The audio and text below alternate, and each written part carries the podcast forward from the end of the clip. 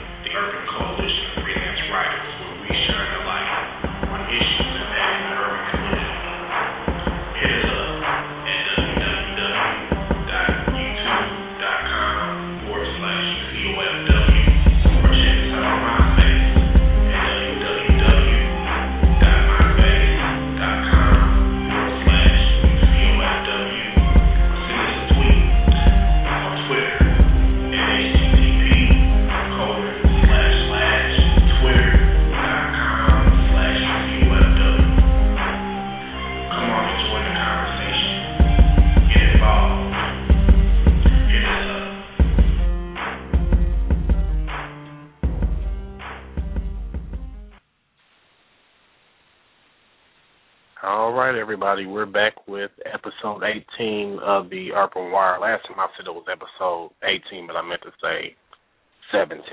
But this is episode 18.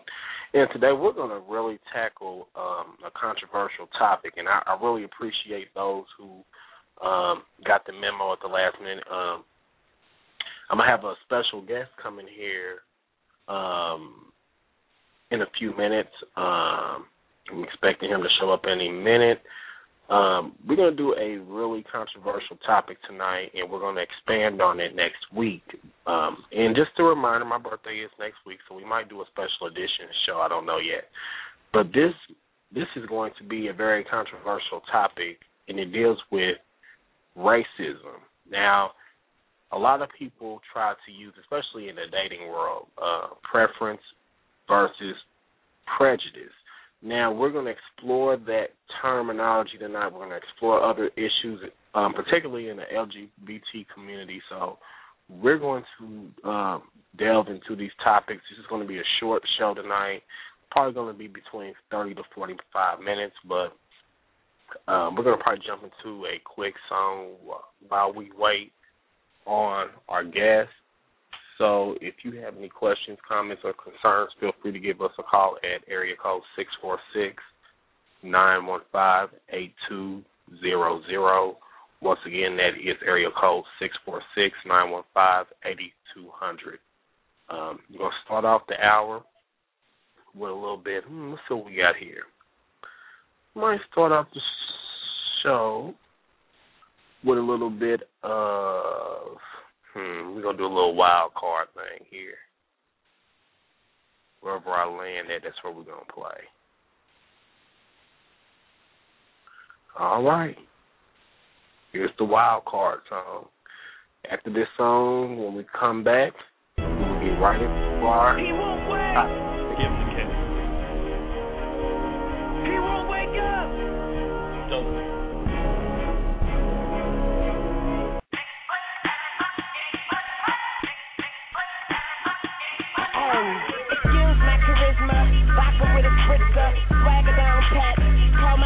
Patricia, young money militia, and I am the commissioner. You don't solve cause the F is for finisher.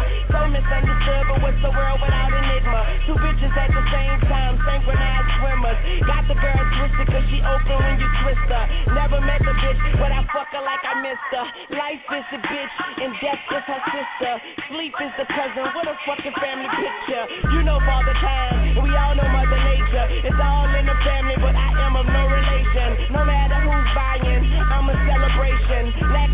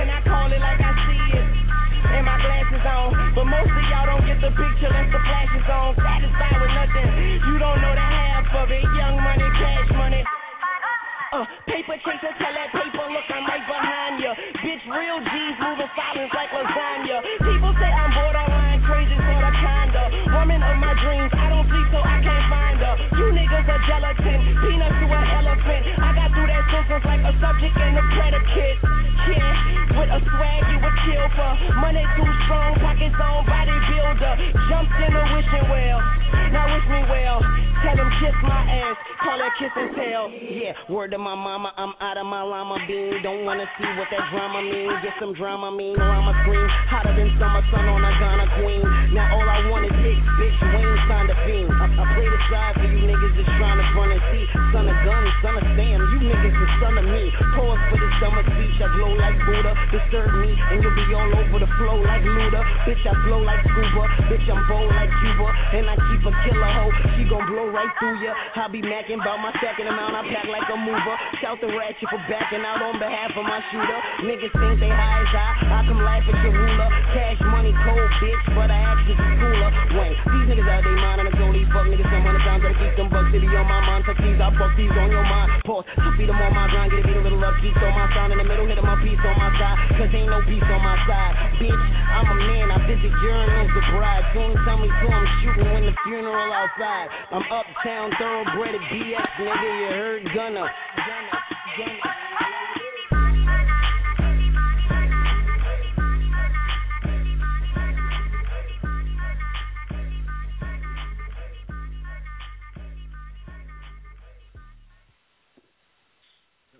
right, we are back. I believe our special guest is online. We're gonna go to the line. Um, area code three one seven five two nine. Um, is this um, is this James?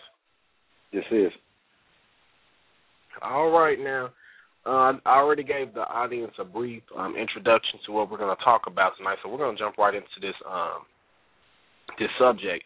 I just want to remind everybody um, you can check us out on our YouTube channel. Make sure you subscribe to us um, and add us um, at www.youtube.com slash UCOFW.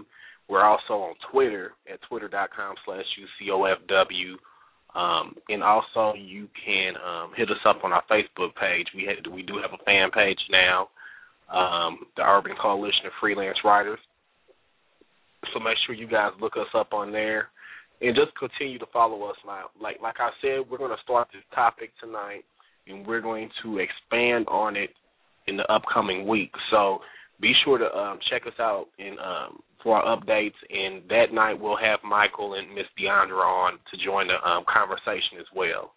But we we were just talking about this um, this this um, topic dealing with preference versus prejudice. And I really want to get into that really quick. I'm going to have our guest introduce himself um, briefly and um, pretty much give his point of view. And I'm going to jump in here. We're going to kind of like, you know, um, collaborate and try to, you know, we're going to explain this topic and we're going to discuss it. And we're going to dig into this um, particular issue. So, uh, once again, the call in number is six four six nine one five eighty two hundred. If you guys want to talk, um, I didn't open the chat room up tonight because it's going to be a pretty quick show. But um, can you introduce yourself to the audience um, for people that will be listening to this show later, and tell us um, what qualifies you um, to speak on race relations in general, well, uh, particularly in the LGBT community? Um, well, my name is James. Like um, our host said earlier, I'm 26 years old, gay black male. I live in Indianapolis, Indiana. I've done pretty extensive traveling, and um, I think that I'm qualified to speak on this issue just because I'm part of the gay community and I'm also involved in a lot of race relations. Um, I think that it's kind of a sensitive topic, and I think that it's swept under the rug a little bit. So I hope that me sharing my experience can kind of enlighten other people about the experiences of young gay black men in metropolitan cities such as Indianapolis. Now, when we when we discuss race relations within the LGBT community, oftentimes a lot of people refer to it as the pink elephant in the room, where nobody wants to address it, and everyone wants to play quote unquote ignorant to the fact that this problem exists. How do you feel, and what, and how do you feel about that point first and foremost? And secondly, um, in what ways have you seen people on both sides of the aisle, whether they're black, white, or even if they're another ethnicity, how how have they played into this this whole um, kind of like rejecting the pink elephant in the room as it does as if it doesn't exist? Well, I think that I think that rejecting the pink elephant in the room, I think that's just um, human nature. I think that when people aren't prepared to deal with the issue, they find comfort in remaining ignorant. You know, they have a saying that ignorance is bliss, and I think that that just transcends into the gay community because a lot of people just aren't ready and they don't know how to deal with these kind of issues. You know, and rather than um, you know speak on them and make themselves possibly look foolish or make themselves possibly look racist, they just choose not to not to even deal with them. You know, a lot of people think that if you don't deal with something, it doesn't exist, and that's just not true. Right. You know, the problem is only going to become worse by ignoring it and pretending like it's not there.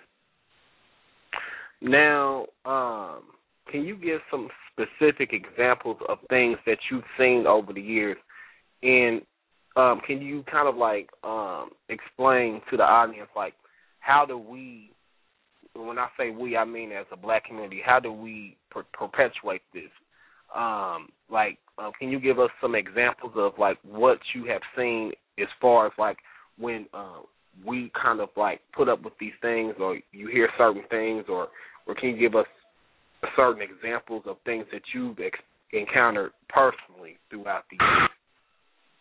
Um, as far as dealing with racism or yeah, racism within the, within because a lot of people think because this is why I'm asking this question because a lot of people think in even when I you know came out I was like kind of naive to the fact of wow, I, I didn't expect racism within the gay culture. So, what kind of things have you had to deal with throughout the years that may be a shock to some people out there that may not be familiar with the LGBT community?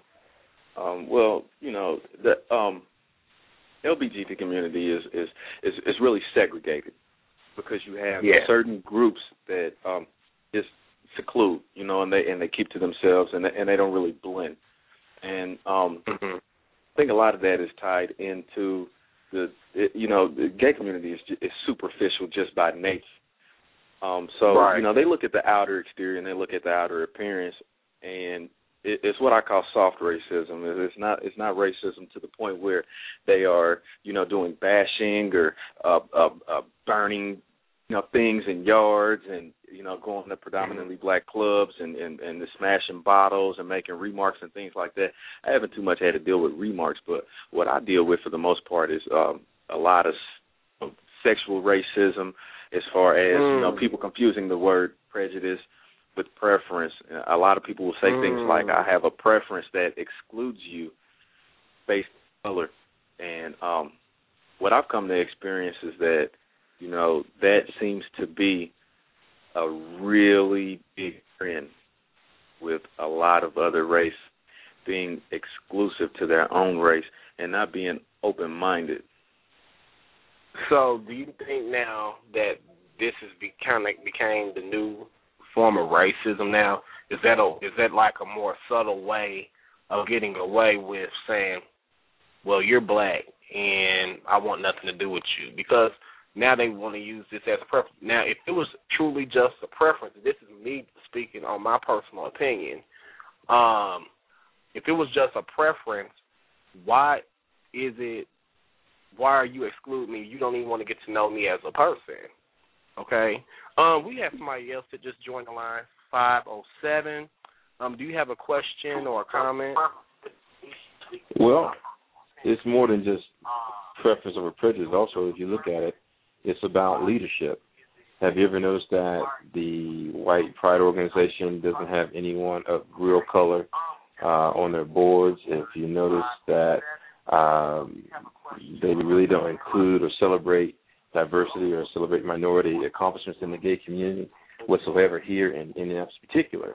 Um, my experience with the, with the gay community, uh, knowing certain uh, leaders that that have done a lot, um, for say um, Keith Washington of uh, Mass Ave Video. He was the first uh, national black HRC national board member in Indianapolis. Uh, he's done a lot of different things and work, and they basically attacked him when he brought that to their attention about you're not celebrating diversity. Wow. So, um, so you as, as an individual, have you faced um, certain discrimination, and what and what is your feeling based off upon this new terminology preference when we're dealing with, particularly when it deals with like, um, um, especially dating within the GLBT community or um, the social they're they're they're willing they're willing to date African American men of color as long as they don't one express who they are as men, two don't express who they are spiritually, three express who are eh, intellectually. If they don't challenge them, they're fine. You can be nice looking, you can have sex with them all day long, you can be around them at parties, but if you express yourself and challenge them in any way of their institution and the foundational principles of the institution, then they have problems with you. I've come to find Jeffrey. I don't want to disagree with you. I don't. I don't even know who this is I'm speaking to. I don't want to disagree with you, but the problem that I seem to have is I don't even have the oppor- opportunity, excuse me, to present myself to where they could even get to know me because they have Well, that- already made a decision before meeting that's, me. that's the that issue. They, They, don't want you to present yourself to them because if Exactly. you present yourself to them, they will see where they're lacking. They don't like looking at oh. themselves. They don't like seeing themselves in a negative position. They don't like seeing the ugliness that they are. They don't. I think that's why a lot of them avoid even approaching the whole issue of race relations because they are scared that it may make them feel I wouldn't use the word inferior but challenged. They are inferior and, and challenged because if you look at it, look at the country, look at the world. Indianapolis Mm. is a city that won't embrace anything that's diverse. Look at their pride. Wow.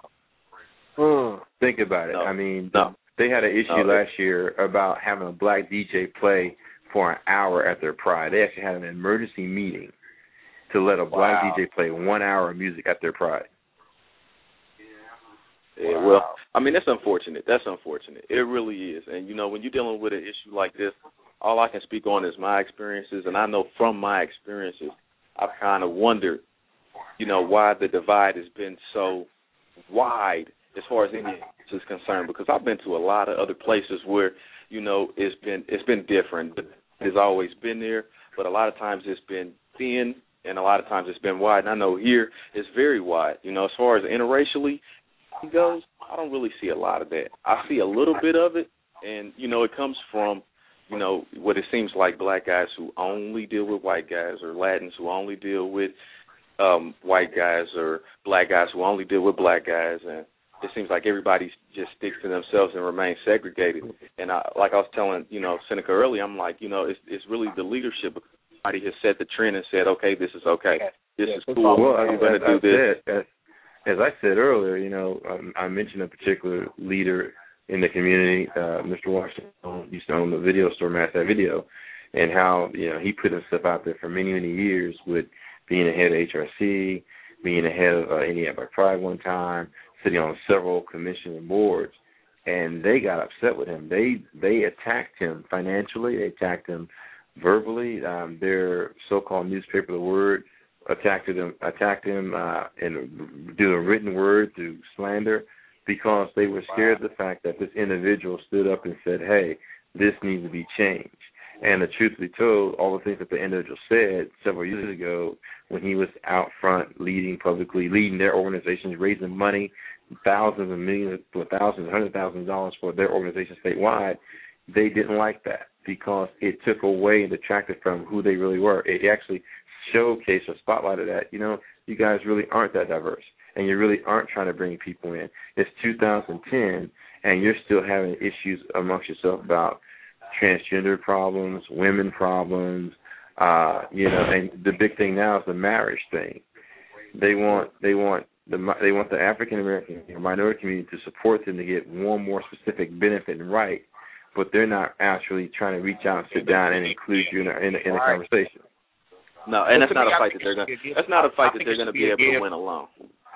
I think it should be a give or take relate. I mean, relationship. If you're going to come to our community, like you know, the, to the black community, and you want us to support your rights to have um, civil unions or same-sex marriages, you need to support us just as much. And I mean, I'm not even even if you don't want to support the black community at large, you need to support the gay black community because right now the gay black men suffer the most. They have the most infections of HIV. You need to educate them they they don't want to go into the ten. They don't want to educate. They don't want to reach out to our community within the community. But yet you want us to jump on board when it's a cause that you want us to support. You know. And so, not only that, they want you to jump on the board and support their cause after they made decisions for you, and not letting you be a part of the decision part of the in order decision. to be a That's part. A problem. That's a problem. Yeah. When people feel like they're not a part of something, they're not motivated to really put their all into it to make it work. And what I want to say is that I do I, I know Keith personally, and Keith is a really good guy. And I didn't know that about Keith. I knew the man had a video store. I knew he ran that, and um, I knew a little bit about him, but I didn't know that he was really outspoken like that. And that's the type of people that we need because if you don't have people like that, then they're going to look at you and they're going to say it's not worth my time to deal with you. They're, they're not going to believe in you and the power that you do have. That's why we have to take the power back into ourselves and take a stand and say, you know what, we're not going to. Su- we're not going to support your mm-hmm. clubs. We're not going to support know. your fight. I, We're not going to reason support why your reason why I mention him because I know when I was a young college student, he came to IU and he inspired my group on campus along with a white gay group to merge, and he created a network of all the colleges, IU, Ball State, and everything, to dialogue. And we dialogue and we did all kind of things. He would bring us down, uh, bring us up to Indianapolis on weekends with uh, his former partner Rick, and they would sit back and have us have retreat at, us, at their house and teach us how to talk, how to how to deal with people, how to deal with issues, how to go out and and and, and promote the cause, and how to bring folks together. They did a lot of stuff, and they they got ridiculed by the mainstream LGBT community because they were doing things that they couldn't do. And because of his leadership, I mean, a lot of us, a lot of people don't know this, a lot of us got through school because him and his partner, through their video store, gave money for scholarships, gave money for bills, like utility bills and stuff. They helped a lot of us out, black, white, Asian, even uh disabled. They did those things, and they did it for years, and they did it for strong for for a long, long time. So that's why I I can use him as an example because he stood out there when no one else would stand out there. He brought folks together when no one else would do things. hopefully we have some uh man hopefully we have some new young people that stand up and they do the same type of thing and i, I you know what i wish i would have been there in that whole era of doing that i don't think that i was um i don't think that i was really um being active as far as speaking out i don't think i was being active at that point in time but i wish i was there because i definitely i would have gave it due support you know and i'm a i'm i'm tough i'm genuinely tough guy so it would have took a lot for somebody to discourage me i i probably would have fought that battle all the way to the end So, how do we begin to uh, face this issue? Because it's it's an issue that people don't want to tackle in fear of being um, the aggressor or being. How, how do we, as a community, uh, economically as well as socially, how do we begin I- to economically- tackle this problem? economically don't go to the ten. The ten has been around for over thirty Mm. years, and, and look at how the ten the, that bar looks. Look at the bathrooms. Look at the carpets. Look at the floors. Think about it. You can't all the money that black folks spending at. You can't make this place nice. Again, I mean, you know, host What about And and black folks got to was be the willing first to walk thing I said to you. And, and It's black folks have to be willing to sit back and say, "Yeah, enough's enough. We have given you enough of our money that this place should be nice. It shouldn't smell like cigarettes. It shouldn't smell like you know uh, mildew and odor. All the money we give to you, you can't make this place nice. You can't No, control. they're not willing they, to. They're not willing to What, what, what because were you saying, James? What were you they're, saying? they're James? not they're not willing to because we're willing to accept that, and that would cut into their profit. To have to take those types of uh, funds and put that into making the establishment better and making sure it's more security, so it's not three fights every single night, making sure you hire enough bartenders where it doesn't take 30 minutes to get a drink. They're not going to do that because Mm. if they do that, they're not going to see any return on that because we're already packing the club wall to wall. You see what I'm saying? Now it's like they have. It's, it, it would be pointless for them to do that. It would be pointless to do all that and spend all that. It would be pointless financially for them to do that because we already supported to the point where they're making as much profit as they possibly can make at that place. The only thing that they possibly could do would make it be bigger, and they're not even interested in doing that. One thing about the ten, and the not, reason why they, I they- the bottom line is that they're looking for money because we're going to settle, even if there's leaks in the building, you know, there's barely any heat in there. We're going to still come in there and spend our money. We're gonna still come in You there. know- we're gonna spend our money, or we're not gonna have a problem with it. And they're almost at capacity right now on Saturdays and on the nights where they do successful, and they're fine with that. The problem that we have is that we have to educate ourselves, and we have to say, you know what, I refuse to go. The reason why I refused to go wasn't even um the condition of it, though. The reason why I refuse to go is that you are taking all this money from the black community and you're not giving it back at any point. As a matter of fact, you don't even have black staff. And that to me is a Mm. problem because I'm like, you know what, you're taking this dollar and this is our economic dollar, this is our economic power. You're taking this and you're not giving it back in any kind of way. Because I've never went to a pride and sent and seen a booth from the ten hand out anything. As a matter of fact, I was surprised when I even seen a condom bucket at the ten where they hand out contraceptives and education on how to stay. well, I, well on that, my, on that, my friend, I have to defend Brothers United and George Wooden. George Wooden and, and Brothers United have been going there for over ten plus years, giving out that information, giving out condoms. They do do that. They do. I mean, they do that every Thursday and, and Saturday nights. I have to. I have to give that. Give Brothers United credit. That's one of the black Are- organizations actually doing Are a they lot part of of stuff. the Are they part of the ten? Do they have vested interest in that club? No, they don't. Yeah, that's my point right there. They don't. And- and You you know, you notice how all the other, like the, the Main Street quote unquote Yeah, white I bars, they they donate or they do causes towards AIDS, research, development, and prevention. But the ten never does anything like that. Well, you got like we got you got to be careful with how when you say that because when you see those money buckets for the AIDS walk and all that stuff, those particular organizations or institutions, bars, are not giving any money. Your money is being to, used to to give to them. I got to. I got how to they call raise back. their money. I have to. I have to call back. I'm gonna call. Go. I have to. I have to call back, but I'm calling right now from another Okay. phone. All right. Okay. But you have to you have to pay attention to that those organizations like Greg's, uh, Talbott Street, Metro, they give the money that the customers give. If you actually sit Right. back and question like how much money are you guys giving out of your own profits, they're not doing that. Wow. They they Wow. they team up the, they team up together as a team and then the money is given at the door. That's the money that you put in that they give. Say, look what we gave. We gave fifty thousand dollars. No, you didn't give anything. Your customers gave fifty thousand dollars. Now, what you'll be you'll be reputable if you match what your customers gave. okay. You, you follow me? So That's that's how that works. And you know, like with Indy Pride, you know, you ask what you've done. People have to start going to their meetings and start going to their mixers on Thursdays that they have every every month, and start saying and start being seen and saying, "Hey, we're here," and recognize um, that that we're here and that we should be a part. And that you should take pride and try to be a part and get to know us, not just know us sexually, not know us by dancing to our music and trying to act black and stuff in the clubs and all that stuff when we see you out. Um, you know, it's, it's it's funny. You see a lot of the Indy Pride board members in the bars uh, at the ten on Thursday or Saturday night, close to their event time, their Pride events, and after that, you don't see them anymore. I think this might be James. So, so let This me is- ask you guys. I mean, and you, you personally, um, this, um, uh, 507. Have you? Because you, you seem like you've been pretty active in the community. Now, have you seen these certain individuals that are on this board? Have they personally went out and talked to the community to see what they need, see what they No. want, or are they No. just kind of like exclusive?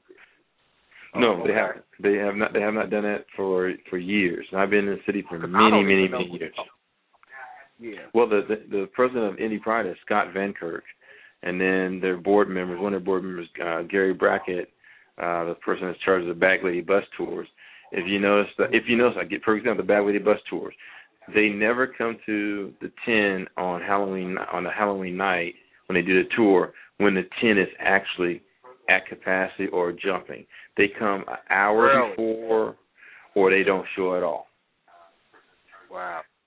And They come you- when the bar is from, empty. From your and from your personal knowledge, do they um do they pretty much hit up all the other bars with the exception They- of the ten? First of all, what's, what's no, no, they go, they go, they go to all the bars. They go to all the bars. What they do is, and and this is even deeper than that. They discriminate against the bars that they feel that that's not the place that they go to they're be popular at. Like many years ago, they would never show up to the ten or like the varsity or like uh uh, or like uh English Ivies or the 501. I remember they used to wouldn't go to the 501, but now that they're in their late 30s and 40s and they're not so pretty, they'll go to the, fi- the Mm. 501 during prime time to hang out and play. Now, Keith, let me Mhm. let me. I'm gonna I'm gonna, I'm gonna ask James because we were talking about this topic earlier, and I'm gonna get your opinion too. Now, what were you saying earlier, James, about how a lot of people want to become open-minded after they get to a certain age because they're Well, I was, you know what? I don't sugarcoat nothing. I was specifically talking about white men, and it seems that they have an epiphany right around the time that they become unattractive to the world about true beauty. And I find it very odd because I bump into a lot of men who try to approach me and they are 35, 40, 45, 50 years old. And I know that they have not spent any time around black men, and it wasn't until they turned those ages and the rest of the world, you know, basically told them, look, you're not cute enough to deal with anymore. Before they started saying, you know what, this beauty is far more than skin deep, and they start becoming open-minded to race. But I, well, that, I that's kind of factual.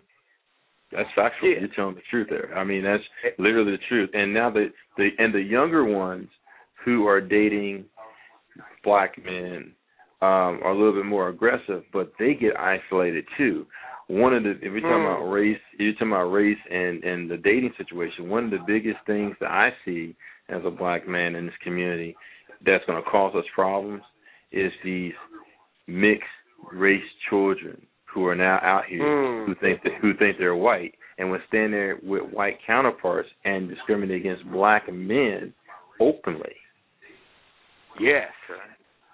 I mean, But I, you know what I'm saying, but I've seen people, and, and it's and, it, and it's sad to say this, but the black people that I've noticed, the black people I've had, gay black men, I, not- not personally had issues with, but just you know, they they give issues to people the most, to their own people, are not the ones at the ten. The ones that are giving throwing the most shade and that are the most, you know, disrespectful towards their Are own the ones at are the Metro, ones that go Greg, predominantly Calvert white Street. clubs. yeah. yeah. hmm And there's, I and wonder there's if the they sad thing about it. Self hate. And the sad thing Yeah. about it, I in want- the end, in the end, when it's all said and done, we have to come back and redeem them when they get thrown aside. Exactly, and that's that's something right. that I'm not willing to do at all whatsoever. Not doing that. Mm. Not Can doing that at all whatsoever. Can you elaborate? Um, well, basically, uh, how can I say this without offending anybody? It's probably gonna be a little bit. Just keep it real. We keep it real on this show. Yeah, it's probably gonna be a little bit impossible, but I say, you know, I don't really want nobody else's junk. I don't want somebody else's trash. When when the rest of the world says that they're done with you, and then you run to me because you feel like I have I'm I'm damaged goods, quote unquote, because I was born this type of way. No, I don't look at it in the same light. So I mean, I'm not too big. You know, like I told you on the phone earlier today, my self esteem is through the roof. You know, so you're not going to catch me at a desperate moment. You're not going to be able to convince me that um I should, you know, be with you or give you a, a fair chance when we are at two whole different levels of attractiveness. It's not going to happen. You're not going to come to me when the rest of the world tells you you're not cute and think that you have a fair chance with me just because I'm black. That's not going to happen because I look at my blackness as a sign of beauty, and I know the I know the wealth that comes with the culture, even if it's not financial. Mm. So you're not going to suck me for all of my goodness just because the rest mm. of the mm. world told you that you were, you know, unattractive at that point. It wasn't until the, it wasn't until the rest of the world turned their back on you that you even thought of looking at me as appealing. And also, too, another thing too, they're attracted to those black men of, of, of power, those black men like Mr. Washington, behind closed doors. They they fiend for them. They want them, but in public, they they they ostracize them. They demonize them because they, they're too scared to accept the fact that that that black man, that powerful looking black man, intelligent black man, whoever is is actually capable of being a better partner, a better lover, a better everything, and will carry his weight more than some of the ones that they want to be with, and that that look like them. Yeah, but they don't they're, even they're, give that. They don't even let that air come into. The, they don't even give that opportunity or chance to exist until they have gotten to a point in their life where they have become um not the apple of everybody's eye. And then they look deeper than the surface. And then they see all of these things and then they want that chance. But you have to realize that these people are not gonna these people are not gonna give you that chance at that point, you know, because actually it's insulting at that point.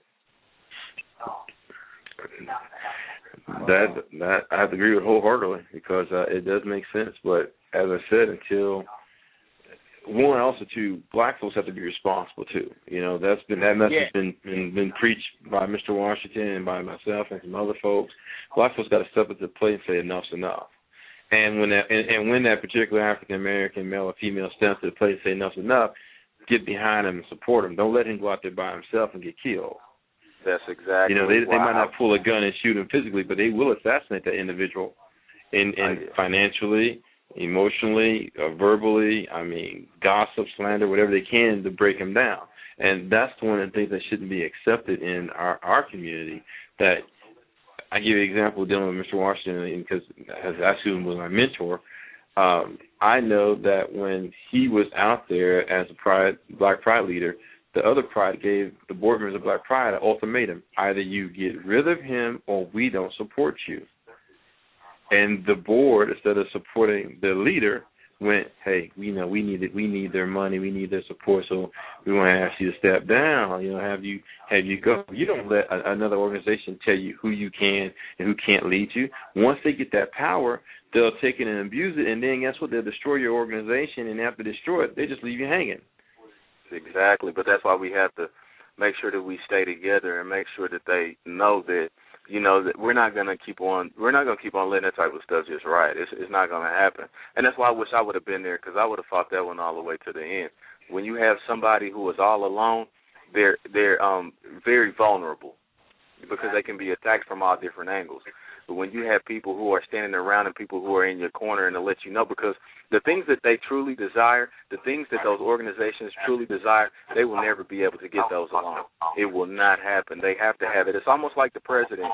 Any president you see that has been running since I say Kennedy always has uh uh he always targets the black vote because he knows he can't win that presidency without that. He has to have that. If he doesn't have that, he might as well throw in the towel.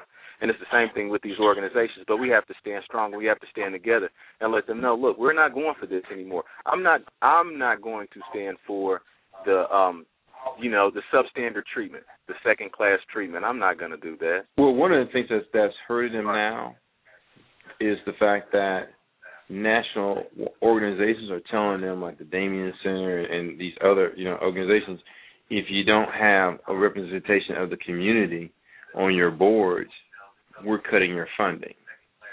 Oh. We're not. We're not. We're not going. We're not. I mean, that's one of the things that the Damien Center is dealing with right now. The Damien Center's board has been a hundred percent lily white This is how it works. The same group of friends that run Indy Pride, that sit on the board of Indiana Equality, that sit on the board of Dame, they interchange. Sit on the, the, the gay chamber, they sit, they interchange. It's it's almost incestuous. They just kind of go rotate. Wow. On board to board to board, and so now what they're what they're facing, the good old boys in Indiana, in the gay community, is that the CDC and all these people that give money and saying, hey we know that this is a this disease, these things are affecting this group of people. What are you doing for them? And here they are. They can't even sit back and say, uh, we really don't know. You know why I don't know? You never going out to try to talk to them.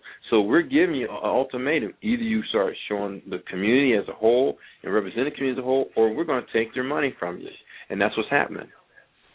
And this is, this, and, and I'm gonna I'm gonna jump in here real quick because if these people claim that they're all about diversity and they're all about trying to reach out, but I don't see any of you guys um, recruiting.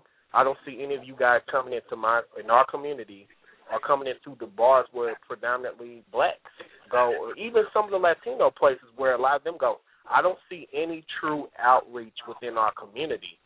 Like you said, it's almost it's almost sickening. It's almost like incestual incestual relationship because you don't see them going out like you said, the Center Center of Disease Control, they are saying that these number, our community and the Latino community is are suffering the most from these these, these STDs, and you know we're not being educated. But you don't see any of these people reaching out to us. It's you know it's it's it's really really really a shame. It's really a shame, and we are as a people gonna have to stand up. We're gonna have to get out of this this, this old school mentality to you know like if it ain't affecting me, I don't care because at this point we are we're the ones that are dying. We're the ones getting new infections. And to us, you know, you know, people are dying because of the lack of knowledge. And if they if they're not reaching out to us, we're gonna have to take a stand for ourselves and get out there and, and, and start talking to our other brothers and sisters. But you know what also is happening too?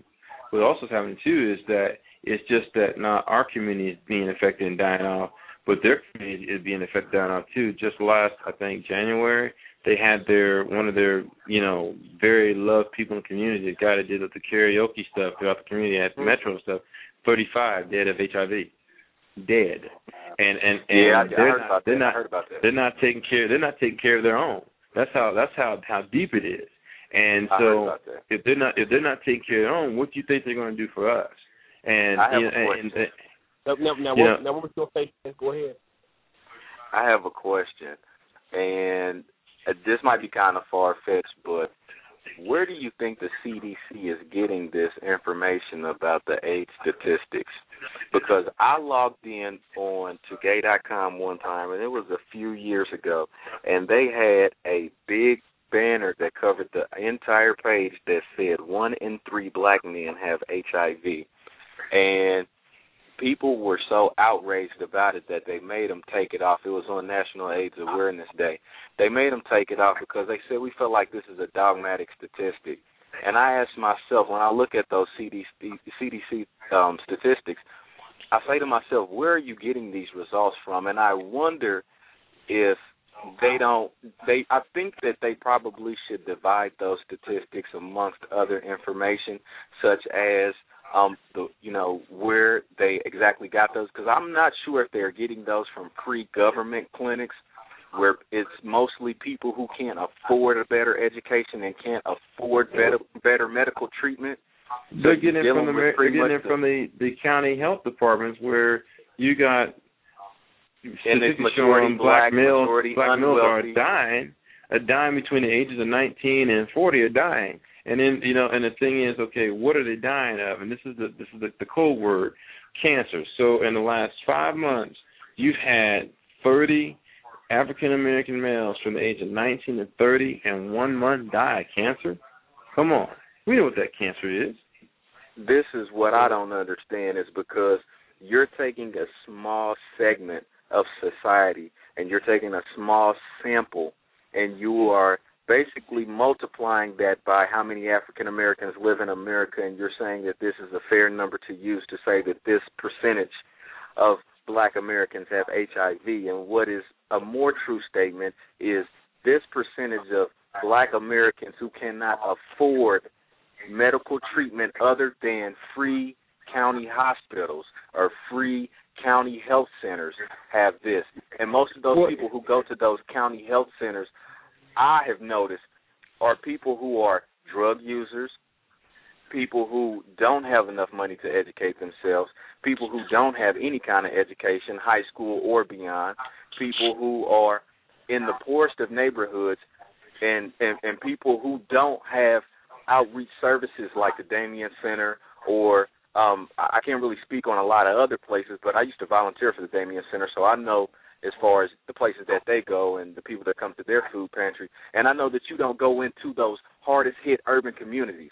So you have these people who do have this history of drug abuse and alcoholism and, you know, um living in just poverty for generation to generation to generation and not being educated and not having access to condoms and things like that. And you take that sample and you say that, yeah, it is kind of slewed, but you're making that seem like that's broad America, and that's not. Because if you went to a hospital like, let's say, St. Vincent, or if you went to a hospital like, let's say, Methodist, and you took those demographics of blacks who came in there and were infected with HIV, it would be more fair, a more fair number than just the county hospitals and saying, okay, this is broad in America, one out of three black men mm. have HIV.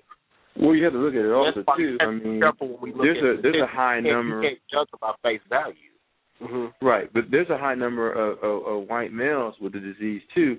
But the thing is, though, places like the Damien Center has kept them, you know, informed, kept the money going their way, kept them. I mean, I know a lot of individuals who are are poor white, you know, males who really Mhm. can't afford to get that medicine and pay for it, but they get it because they're friends with the people that sit on the board of the Damien Center. They take take take take care of. It. I mean, like their their grand masquerade dinner you if you go to that dinner, it's it's, the same group. It's the same incest. I call it the incestuous group of, of gay white men walking around tuxedos and stuff, and and not really the people that need to be served. You'll never you'll never see the Damien Center clientele, except for a few of them that they allow to come, really get to come to that dinner and sit down and eat and enjoy the evening, so the so the donors can see who are we who are who's benefiting from this. It's all about let's pat ourselves on the back and make ourselves feel good because we give a little bit of money. And and quiet chef, if you wonder who really gives money to the HIV AIDS thing in the city, and you're going to be amazed, the Unicorn Club. It's a nonprofit organization. They give a six-figure check every year. They've been doing it for 30 years. Wow. I'm not surprised by that in actuality. I'm not surprised by that. But I mean, the reason why because the owner partner was affected by it, and so they did Mm. something about it. They did So what something about a it. club like Greg's where Greg and I know people when who when Greg when Greg Powers was alive, Greg Powers gave a lot of money to that because he dealt with that. But after he died, his business partner, hey, I'll this is what I'll do. We'll put the boxes around. so we're to give all this money to, to the you know the DEFA fund that Greg Powers created for the AIDS walk and all this other stuff. But our customer base will be the ones that give the money. If you sit back and ask, okay, can we give so much money to them? What are you going to give? They'll get upset. Well, we are giving. See, we raised. No. What is the business giving? I know what the customer base is putting in that box and giving. What is the oh. business? Is the business right and starting? I mean, if they were serious about about doing something, each of those bars, Metro, Tavern, all of them, let's start. We'll start the, as we say, the offering off with five thousand dollars in the till, and then you guys put on top of that. They don't do that, especially Street. Those uh, they'll they'll sit back and hold benefits and and all that stuff. And so this is what us, giving back, not giving a dime. Try I, like not it, like giving it, like it, not giving a dime, not giving nothing. And people come in. You- I give example, you like the made- Dana you the Dana Cruz money. Memorial. but you used this you used this fundraiser as a To make a marketing profit off to your bring bar. people Thank to your to your bar. That's exactly. so wrong. That's so foul. You know what? And I don't put it past Talbott Street because out of all the bars in Indianapolis, I can honestly say that is the one that is the least diverse. And I have met um the management. I I don't know if I necessarily met the owner. Somebody I suspected to be the owner. And um he definitely seemed like the type of person that I try to avoid at all cost. And he uh Wow. Yeah, and you know what? This may just be, you know, I don't want to just bad, I don't want to slander this man's name at all because I don't know this person like that. But usually when I bump into somebody, and you know, it's it's a spirit type of thing because I kind of can feel if they have a real slimy kind of spirit. Mm. And you know, he had the slimiest kind of spirit to where I, I I mean I ended up leaving. And it's just the whole nature of that that entire club. But you know what um the caller on the other line five oh seven what he was saying you know all of this stuff it now that he's shedding light on all of these things it starts to make a lot of things that i've noticed that didn't make sense before make sense now if you get what i'm saying because i can kind of see the trend of how these programs and how these different clubs are doing this stuff and I kind of looked at it and said, I wonder why that is. And now that he shed light on it, you know, it's like now I see, now I, mean, I understand you know, like I said, I've been around for a long time, and I said I've learned a lot of stuff from. I said, you know, Mr. Washington and other individuals uh, in the community have done a lot. You know, uh, it's it's it's you know it's like you know the Indiana equality thing. You want the marriage, you want folks to go out there and and support the marriage position, but then you don't want to come to the, the African American community and talk to us. And then you then this would really create really kind of irks me you guys ought to be ashamed of stuff. But anybody should understand it should be should be you guys that you're black and it's, and it's the same Whoa. movement. The same. No, it's not the same movement because guess what? Oh, we were willing to we were willing to march and die for what we believe in. Y'all rather stay behind closed doors and have your little cocktail parties and drive your little Volvos and Saabs. None of you are willing to give up anything personal for the cause. You'll use someone else's movement to do it, and, and and then sit back and try to try to justify yourself in it. Well, first of all, the civil rights movement was built on God. The the, the black movement was built on God, and the and, and and and the equal rights movement was built on God. And so, due to the fact that you don't understand that why we can't separate ourselves from the church, even though we have issues with the church in certain areas, we'll never pull ourselves away from church and and denounce the church yeah. like you want us to to be a part of your movement because the the, the movement that you're kicking or the organization that you're kicking for your movement is what is our is our foundational principles and truth, even though we might not agree with it. But we're not going to do that to our own. Because guess what? We have to be with our own. Even though our own don't don't don't accept us sometimes, well, we're not going to mess our own up for you. So you get one more right. And, and, and, and, and you and you not understanding and studying the historical perspective of where we came from and what and what has made us, we're not going to sacrifice that for you. Not if you if you if you if you want if you want to sacrifice if you want to make a sacrifice ensure us that you're willing to stand out there because a lot of them that scream they want rights when they go to their job on Monday morning or tomorrow morning you'll swear they were straight. Mm. But on Friday night you see them at the bar it, it, and, and you see the whole sissy come out because right. they do what's comfortable because people don't want to be uncomfortable. People don't want to be in a position where they have to take the brunt of all of this. And they know for people like Keith, my friend, and they know for people like Brothers United and people who have stood up, they know those people are going to take all of the stoning. When when people start picking up rocks and throwing them, they know that those are the people that are going to do it. Okay, and they don't ever want to be in the pathway of that. So you know they they they hide behind that you know pleasant you know, I'm not going to bring this into the office with me. I'm not going to do this. We're going to keep the position of power exactly where it is, and it's really comfortable like this. It's been going like this for 50, 60, 100 years, and this is just the way that it's done. There's no need to change it because it's not broken.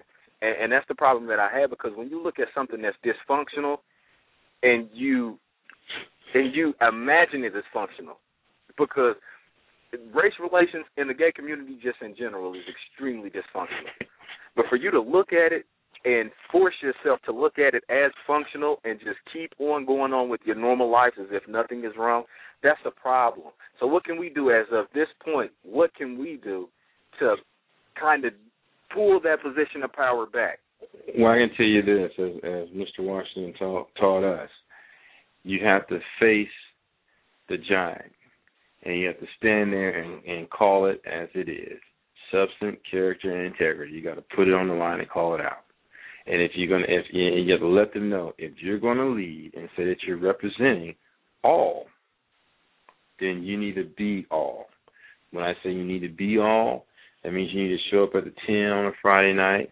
That means you might have to go over to a black worship service where where where a lot of us are and get to know us in that aspect. You need to get to know us in the political aspect. And also too, don't kill our leaders and people like Washington or other folks that have a different mindset or perspective on things. They're not that individual's not trying to destroy you.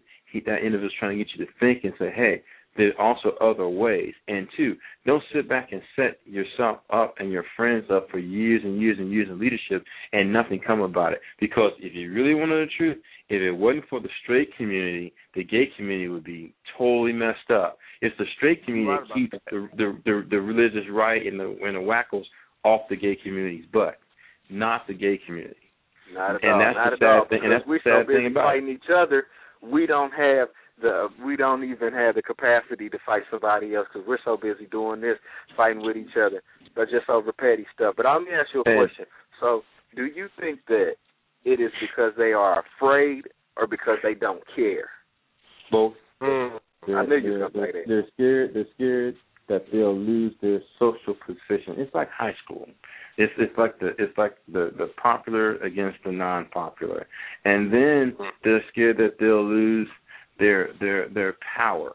They're so scared that you that you're gonna take something away from them that they can't have, and they won't be the number one number one gay person or number one clique or number one group. And and they, and this is how ignorant they are. If you go out to their bars and and and, and look at who they are, even their own constituents are ignorant to the fact of what's going on. I'll give you an example. JMCC, the gay church. Where have they been in this situation? Mm. Are they out? Do you see them out on Friday nights telling folks there's a better way? Ooh, Jesus. You know what I mean? But it's the gay Not church. It's the gay church. It's the gay Hey guys, church that, guys, I'm gonna have to jump. I'm gonna have. I'm gonna have to jump in here real quick and let you guys know we we've been off the air for about um about ten minutes, but it, it's still streaming and it's recording. But people can go back and listen to this episode later. We we I've really enjoyed this dialogue. I'm gonna have to have you two brothers come back on here next week sometime because I really want to continue this because this is a lot of good information that I want people to hear. Um, and I wish I would just went on ahead and did like a um, uh, 90 minute show because this is really a really uh, information filled show. And I was wondering if you guys would be willing to come back sometime next week and uh, you know continue this dialogue because this is some good information. I, have no pro- I have no problem with that. I have no problem with Most that. I definitely, said, it's it's needed. It's been needed, and folks don't understand the the the sacrifice that you know, like you know, Brother Washington and some other other men and white men too. There's some white men that have stood out Mhm. for minority causes and got decimated over it. You know, because wait a minute, this is the white this is the white gay world, and we're not gonna we're not gonna if we if we can't shine, then no one's gonna shine. The thing that you Mm. said that really hit home with me was the whole high school aspect and how they're um afraid to um socially be accepting of other races because of how it may make them fall down the tier and just fall down the ladder of, of hierarchy. And that just transcends into like the bottom floor with everybody because I notice when I go into white clubs, predominantly white clubs, and I don't have a problem going in, and I know for a fact I don't fit in at all.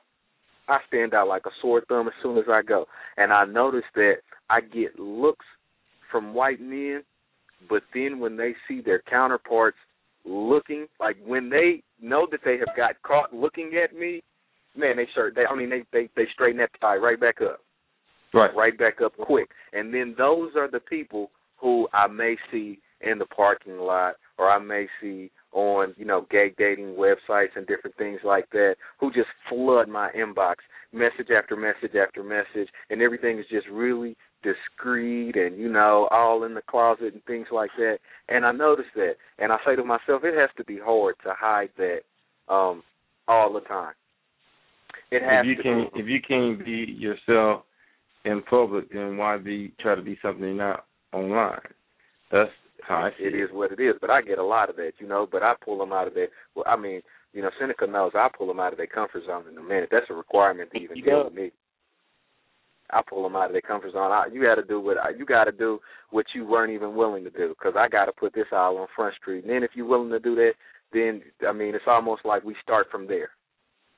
With me personally, And they have to accept they have to accept that this is what you believe, this is what you think, this is how this is how you see the world, and it's not going to fit their little white frame, little mindset. And the, and and the and it's really funny. You think because they're college educated, they're in, intellectually open. They're the most closed-minded group of people you ever meet. Oh, It is. I mean, it's it's pretty it's pretty bad. It really is, and it has and it hasn't gotten better at all. Uh, you know, their pride has gotten bigger, and everything else, all the stuff they do has gotten bigger. But if you look at the participation of minorities, they're not there. And the ones that are there, and you said it earlier, the, the brothers that are there are the ones that are willing to sell us out the fastest in front of them to, to show how that they fit in. Might as well throw a white blanket. Yeah, they there. want out- they want out they want the acceptance at all costs. At all costs. The Yeah, acceptance. and- it has no. It has no. said- The price is. It has no price. It you know it's priceless to them. They be willing to give it all up. Give it all But up. And the sad thing about it, behind closed doors, quads kept, they really, the white community, a lot of them, wish they they can be us and be free and be themselves They and have to not be subjected to all these rules and all these things. And if you if you speak to this person, and I'm not going to talk to you anymore. And if you date this person, and we can't be. I mean, they admire the fact that that that you're able to go and be yourself and not be ashamed of who you are and not not accept or not tolerate the nonsense. As I said before, the biggest thing that's coming, the next big battle for the black community, gay community in the city of Indianapolis is these mixed kids that come up thinking they're white, and then once It's already this happening. my It's already happening. you know, in my I've opinion, once already. and once they turn twenty six, twenty seven, after they get through being cute and getting and, and being passed around and used up, twenty six, Mm. twenty seven, they get kicked to the curb and rejected, and they end up at our tables crying, talking about how they've been done wrong. You sitting there shaking your head like when you were twenty one, twenty two, we tried to tell you what was going on, but your white side spoke up and your black side got kicked. Mhm. And Wow. You- you know, you- I mean, You been throwing it out every draw leg, and now you want you want somebody to come back and patch that shit up. We don't do that. Patch it right back up. Look who you ran back to. The people that you turned your back right. on in the the people that you entire turn your first back on and try and tell you know yeah i mean don't get don't get me wrong you have to respect the fact that one of your parents are white and one of your parents are black but when you kick your black side to try to be with them you look foolish because in the end you're black i don't care what you do i don't care how many white guys you date in the end you're black Especially in this country. and and and and, and, and guess what? And how they say the the the the, uh, the Boondocks, you will have your nigga moment, one Man, way or it's other. gonna happen. It's gonna happen because somebody's gonna remind you. I promise you that. No, not somebody. The person that you're dating is going to is going to remind. You. It's gonna you. remind you. It's gonna remind you, and the people that are in their family are gonna remind you, and you're not gonna get that acceptance that you thought that you were gonna have. It's just not gonna happen, and that's the unfortunate thing about it. Because when they come back, you know, and, and although you know we may say we want to turn our back on them and do them wrong like that, but it's something about those people because those people actually come to uh, what I've come to find out in my experience is that the people who cross you in the past usually be your biggest ally usually because they have much more to prove than somebody who just has a lot of jealousy or somebody who looks at it, you know, and envies what you do. Those people are saying, you know, I have to win this back. I have to, you know, and then they and then they go out their way to do things to try to win it back over. And those are the people that I found to be my biggest ally. But at this point, at the end of this conversation, I say, you know, the best thing for us now because we already know what's wrong. We see the dysfunction and we see exactly where it's dysfunct at. The best part of this conversation would be for us to figure out exactly how we can make forward progression. How can we make And tomorrow focusing on the better than today? It- it- it- and this is a good place to end because the next show I want to talk about some solutions.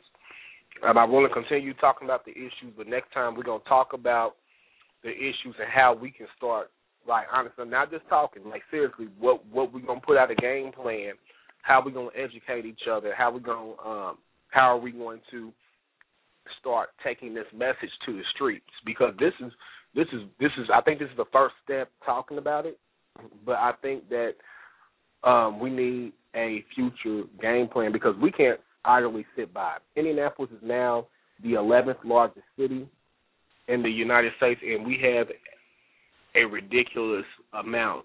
Like our our city is like you know we have a lot of um, African Americans that live here now, and in the gay community here for the blacks, I know it's got to be humongous.